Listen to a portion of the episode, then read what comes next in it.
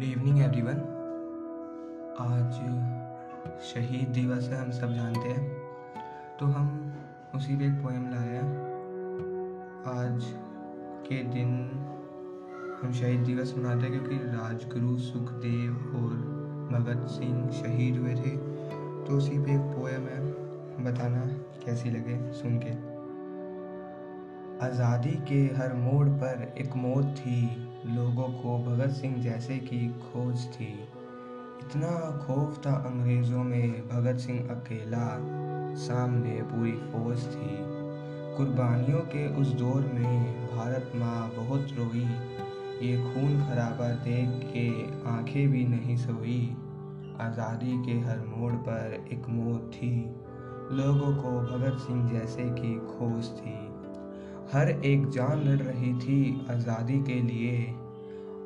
जैसे शहज़ादा लड़ रहा हो शहज़ादी के लिए। आँखों से आँसू नहीं खून आ रहे थे। हर कोई लड़ रहा आज़ादी के लिए। हर कोई लड़ रहा आज़ादी के लिए। आज़ादी के हर मोड़ पर एक मौत थी। लोगों को भगत सिंह जैसे की खोज थी। इतना खौफ था अंग्रेज़ों में भगत सिंह अकेला और सामने पूरी फौज थी। सामने पूरी फौज थी। तो दोस्तों, ये थी पोएम बताना कैसी लगे। फिर हम चलते अपनी शायरी को जो हमारी शायरी आज की, देखो। हर किसी को नहीं मिलता तिरंगा सीने पे, हर किसी का नसीब होता है। हर किसी को नहीं मिलता तिरंगा सीने पे, हर किसी का नसीब होता है।